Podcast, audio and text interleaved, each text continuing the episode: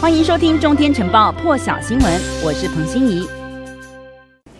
好了，目前我们来看到的是，俄罗斯总统普丁才刚接见过叙利亚总统阿塞德。克里姆林宫发言人就声明，普丁正在莫斯科郊外的官邸自主隔离当中，核酸检测是阴性的，不会影响到他的工作，只是有一段时间不会有任何面对面的活动，所有工作都将透过视讯会议的形式进行。而他的自主隔离期间呢，还是会按照日常行程表来处理公务。但是呢，普丁呢后来也出面宣布。他推迟了访问塔吉克，原定普丁是要到当地参加区域峰会的，但是已经电话通知塔吉克总统不能亲自赴会，因为普丁的核心幕僚里头有人感染的新冠病毒，其中有一个人和普丁有过密切接触。普丁在和内阁召开视讯会议时说，他和确诊者接触了一整天，距离很近。而克里姆林宫发言人也强调，普丁非常健康，但是呢，因为他接种过俄罗斯国产的史普尼克五号疫苗，它也希望可以发挥效用。俄罗斯从俄罗斯呢，从疫情最开始的时候，其实就已经采取了特殊措施，要来保护普丁。那么，外国领袖以及记者，甚至是官员，都被要求在接触普丁之前，得先自主隔离。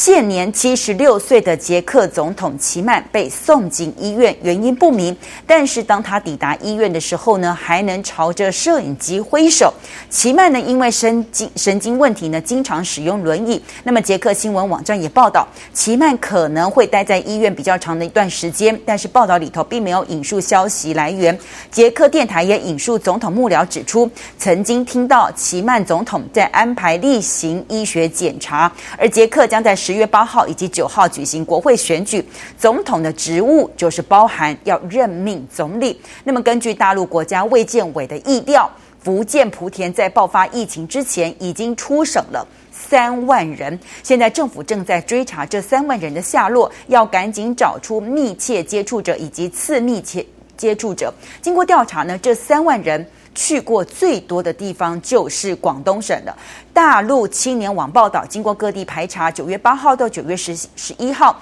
莆田出省到广东、浙江、江西、江苏这四个省的人口是最多的。那么，如果按照城市来区分的话，莆田去往北京、上海、深圳、广州、温州以及南昌这几个地方人口比较多。大陆国家卫健委的工作小组专家已经前往莆田调查。专家现在研判，这次 Delta 病毒在福建的疫情严峻复杂，而且有外溢的风险。重灾区的福建省莆田市仙游县，在经过流调溯源之后，密切接触者。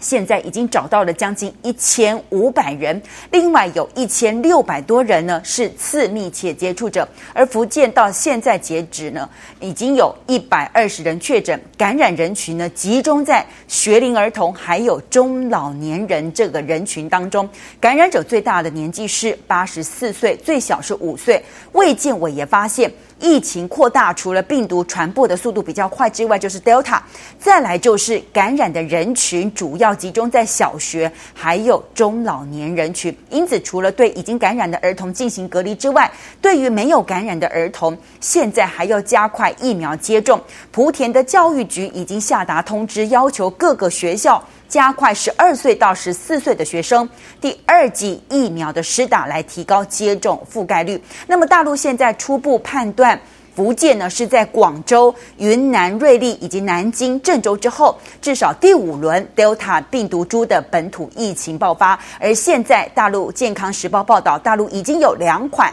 新冠特效药。进入三期临床试验，一家是由大陆工程院院士钟南山引领的腾盛博药，他在八月底的时候就公布了中期结果，表明这个疗法呢可以让患者的住院以及死亡的复合终点降低百分之七十八，而且安全耐受性良好，预计今年年底就可以获批使用。那么另外一家是开拓药业的。普克卢安正在美国、南美洲还有欧盟、亚洲进行新冠治疗的三项全球多中心三期临床试验，已经在今年七月的时候获得巴拉圭授予第一个紧急使用授权 EUA。除了这两款进入三期临床之外，现在大陆也正在研发治疗新冠中和抗体药物，至少有十款。报道也指出，大陆各个团队、各个机构研发的药，现在都已经进入了临床前、临床一期、二期的研究阶段。估计未来两年到三年的时间，就可能研发出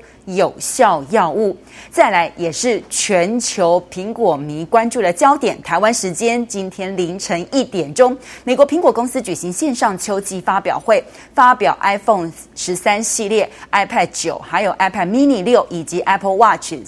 Seven。新品，而传闻中的 AirPods 三没有现身。值得注意的是呢，iPhone 十三呢带来容量的大升级，十三 Pro 以及 Pro Max 拥有史上现在最长的续航力，也是第一次具备 ETB 选项。而 ETB 的 iPhone 十三 Pro Max 呢，现在要价五万四千四百。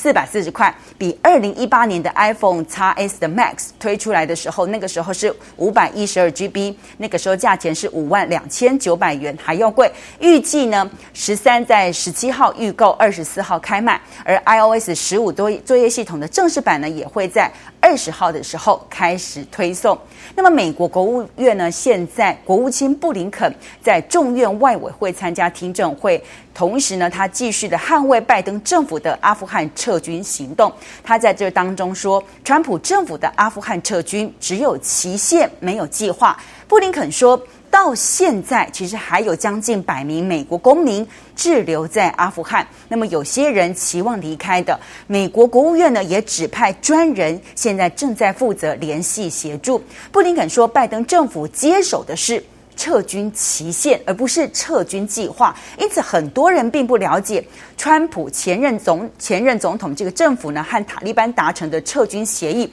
也因此不知道。拜登总统面对的五月一号撤军期限的一个抉择，他说，川普政府当时和塔利班在二零二零年初的时候签署了和平协议，承诺今年五月一号之前撤离所有的驻军。布林肯表示，作为协议的一部分，川普政府当时施压的阿富汗政府要求释放包括高层指挥官在内有五千名塔利班囚犯。作为回报，而塔利班当时也同意停止攻击美军以及盟友，也不威胁阿富汗的主要城市。但是布林肯说，如果拜登没有履行前任政府，职就是。川普的承诺，那么对美军和盟友的攻击就会恢复。这个是指塔利班，因为他说塔利班就会开始大举来攻击阿富汗的主要城市，也因此拜登政府在接手之后才会进行所谓的撤军期限的履行。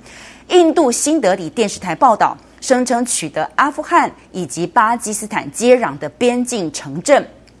这个关卡叫做查曼关卡，它的卫星画面说，在九月六号拍摄的画面显示呢，查曼关口卡的这个人群密密麻麻，越接近关卡的地方都是人。那么，印度新德里电视台报道，这个几个地点的聚集人数多达几千人。他们都是急着想要离开阿富汗的。查曼关卡呢，是阿富汗和巴基斯坦最繁忙的过境地点。过去几个星期，阿富汗方面的交通就是大增，因为来自大量的这个喀布尔城市的阿富汗的这个人呢，他们带着大包小包的家当，还有孩子入住当时这个地方的临时营地，等待过境。但是，巴基斯坦最近已经把查曼关卡整个关闭了，现在也不知道这些阿富汗人将何去何从。更多精彩国际大师，请上中天 YT 收看完整版，也别忘了订阅、按赞、加分享哦。